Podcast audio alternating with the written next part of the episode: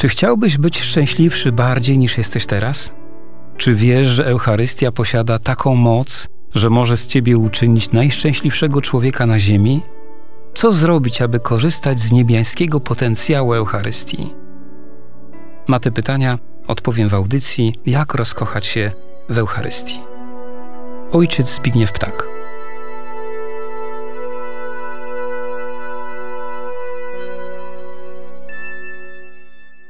Dziękuję tym wszystkim słuchaczom, którzy systematycznie w każdą niedzielę o stałej godzinie słuchają tej audycji, aby pogłębić w sobie rozumienie i przeżywanie Najświętszej Eucharystii. Jest ona tajemnicą niedostępną dla naszego rozumu i serca i nie pojmują jej w całości nawet aniołowie w niebie. Jednak na tyle, na ile jest możliwość poznania ją, aby bardziej kochać, pragniemy to czynić. I choć nieudolne są to rozważania, to dzięki łasce Bożej mogą kogoś ze słuchaczy skłonić do zadumy nad wielkością eucharystycznego obdarowania. Uniżamy się przed świętością naszego Zbawiciela, który daje nam dzięki przynajświętszej Eucharystii tak miłosną bliskość wobec siebie. Módlmy się więc. Wszechmogący Boże, ofiarujemy Ci krew Jezusa Chrystusa, krew wszystkich męczenników, cnoty i zasługi Jezusa, Maryi, Józefa i wszystkich świętych w połączeniu ze wszystkimi mszami świętymi do tej pory sprawowanymi i tymi, które do końca dziejów będą jeszcze sprawowane, w intencji naszego zadziwienia się Eucharystią, w intencji rozmiłowania się w Eucharystii i w tej intencji, aby w każdym z nas był ciągły głód i pragnienie Eucharystii. Amen. Przed tygodniem mówiliśmy o tym, jak dokonuje się przeistoczenie. Dzisiaj powiemy również o przeistoczeniu, ale przywołując samo tylko nauczanie Kościoła. Tajemnica przeistoczenia jest podstawowa i kluczowa dla naszej wiary. I to nie tylko w temacie dotyczącym naszego udziału we mszy świętej. Dlatego poświęcamy jej więcej uwagi niż innym tematom Eucharystii. Episkopat Stanów Zjednoczonych Ameryki Północnej zbadał, jak wygląda wiara w realną obecność Chrystusa w hostii u tych, którzy karmią się Bogiem w Komunii Świętej. Wyniki niestety były przerażające. 68% katolików przyjmujących komunię świętą w USA przyznało się do tego, że nie wierzy w to, że Jezus jest obecny i prawdziwie żywy w hostii. Skutki takiego braku wiary są niestety katastrofalne. Dlatego dzisiejszą część naszego programu poświęcimy nauczaniu Kościoła na temat przeistoczenia. Pierwszą wypowiedź przytoczymy z nauczania Soboru Trydenckiego. Do dzisiaj nic nie zmieniło się z tego nauczania od XVI wieku. Najpierw święty Sobór naucza oraz otwarcie i jasno wyznaje, że w boskim sakramencie świętej Eucharystii, po konsekracji chleba i wina, Pan nasz Jezus Chrystus, prawdziwy Bóg i prawdziwy człowiek, znajduje się prawdziwie, rzeczywiście i substancjalnie pod postaciami owych widzialnych rzeczy – Albowiem nie jest to sprzeczne, aby Zbawiciel nasz zasiadał zawsze w niebiosach po prawicy Ojca naturalnym sposobem obecności, a mimo to był obecny w swojej substancji na wielu innych miejscach, sposobem istnienia wprawdzie ledwo słowami wyrażalnym, który jednak jako dla Boga możliwy możemy pomyśleć i mocno mamy wierzyć. Tak bowiem jasno wyznawali wszyscy nasi ojcowie, jacy tylko należeli do prawdziwego Kościoła Chrystusowego, którzy o tym najświętszym sakramencie nauczali. Podczas ostatniej wieczerzy Zbawiciel nasz ustanowił ten przedziwny sakrament, gdy pobłogosławiwszy chleb i wino, wyraźnymi i jasnymi słowami oświadczył, że daje im swoje własne ciało i swoją własną krew. Tak więc Zbawiciel nasz, mając odejść z tego świata do Ojca, ustanowił sakrament, w którym niejako wylał skarby swojej boskiej miłości ku ludziom. Czyniąc pamiątkę cudów swoich, nakazał nam przez Jego spożywanie czcić Jego pamięć i opowiadać Jego śmierć, póki nie przyjdzie sądzić świat. Chciał zaś, by ten sakrament był przyjmowany jako duchowy pokarm dusz, które by nim się karmiły i umacniały, żyjąc życiem tego, który powiedział: Kto mnie spożywa, żyć będzie dla mnie. I jako środek zaradczy uwalniający nas od powszednich grzechów i chroniący przed ciężkimi.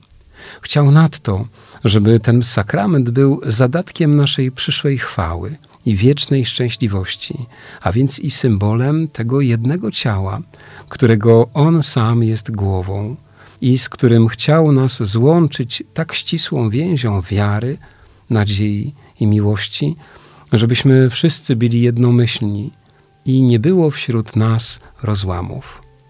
Wprawdzie Najświętsza Eucharystia ma to wspólne z innymi sakramentami, że jest znakiem rzeczy świętej i widzialnym wyrazem niewidzialnej łaski, to jednak jest w niej wzniosłe i osobliwe, że inne sakramenty dopiero wtedy wykazują moc uświęcającą, kiedy ktoś z nich korzysta. Tymczasem w Eucharystii przed jej przyjęciem jest obecny sam sprawca uświęcenia. Jeszcze bowiem apostołowie nie otrzymali Eucharystii z ręki Pana, gdy im prawdziwie sam oznajmił, że ciałem Jego jest to, co im dawał. W Kościele Bożym stale wierzono, że zaraz po konsekracji przybywa prawdziwe ciało Pana naszego i prawdziwa Jego krew pod postaciami chleba i wina, razem z Jego duszą i bóstwem. Ciało jest pod postacią chleba i krew pod postacią wina, mocą słów, ale ciało jest też pod postacią wina, a krew pod postacią chleba oraz dusza pod obiema postaciami na skutek tego naturalnego złączenia i współistnienia, jakie mają względem siebie wszystkie części Chrystusa Pana, który powstawszy z martwych więcej już nie umiera. Bóstwo zaś jest z powodu przedziwnego, hipostatycznego jego zjednoczenia z ciałem i duszą. Jest to więc zupełną prawdą, że tak jedna jak druga postać zawiera tyle samo, co obie postacie razem. Cały bowiem i całkowity Chrystus jest pod postacią chleba i pod każdą cząstką tej postaci, i cały pod postacią wina i pod jego cząstkami. Ponieważ zaś Chrystus, nasz Odkupiciel, powiedział, że to, co podawał pod postacią chleba, jest prawdziwie Jego ciałem, przeto zawsze było w Bożym Kościele to przekonanie, które dziś na nowo ten święty Kościół wyraża, że przez konsekrację chleba i wina dokonywa się przemiana całej substancji chleba w substancję ciała Chrystusa, Pana naszego, i całej substancji wina w substancję Jego krwi. Tę przemianę trafnie i właściwie nazwał święty Kościół katolicki przeistoczeniem. Tyle z nauczania Soboru Trydenckiego. A teraz kilka słów z nauczania papieża Pawła VI. Jeszcze w trakcie obrad Soboru Watykańskiego II, czyli w roku 1965, napisał papież niezwykle cenną encyklikę Mysterium Fidei. Posłuchajmy treści, które najbardziej nas interesują.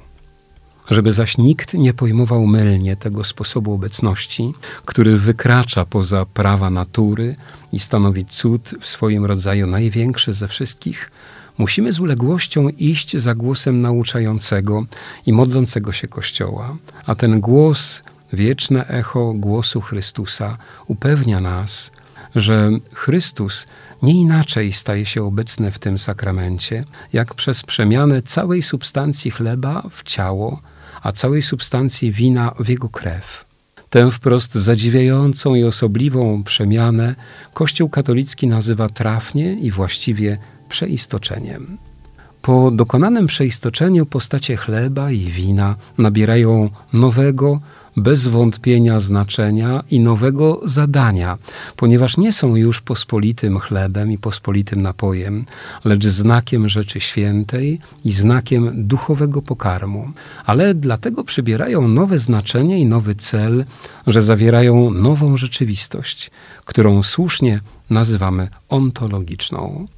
Pod wspomnianymi bowiem postaciami nie kryje się już to, co było przedtem, lecz coś zupełnie innego. A to nie tylko ze względu na przeświadczenie wiary Kościoła, ale w rzeczy samej, ponieważ po przemianie substancji, czyli istoty chleba i wina, w ciało i krew Chrystusa, nie pozostaje już nic z chleba i wina poza samymi postaciami, pod którymi przebywa Chrystus cały i nieuszczuplony w swej fizycznej rzeczywistości, obecny nawet ciałem, chociaż nie w tym samym, w ten sam sposób, w jaki ciała są umiejscowione w przestrzeni. Z tego powodu ojcowie wielce troszczyli się o ostrzeganie wiernych, by w rozważaniu tego najczcigodniejszego sakramentu nie polegali na zmysłach przekazujących tylko właściwości chleba i wina, lecz na słowach Chrystusa, które posiadają tak wielką moc, iż zmieniają, przekształcają, przepierwiastkowują chleb i wino w jego ciało i krew. Wszakże jak to niejednokrotnie powiadają ci sami ojcowie, moc, która to sprawia, jest tą samą mocą wszechmocnego Boga, która od początku czasu stworzyła z niczego wszechświat. Błogosławię wszystkich w imię Ojca i Syna i Ducha Świętego. Amen.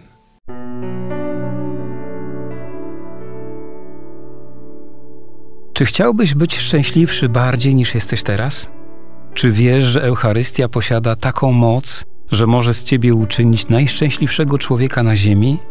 Co zrobić, aby korzystać z niebiańskiego potencjału Eucharystii? Na te pytania odpowiem w audycji Jak rozkochać się w Eucharystii. Ojciec Zbigniew Ptak.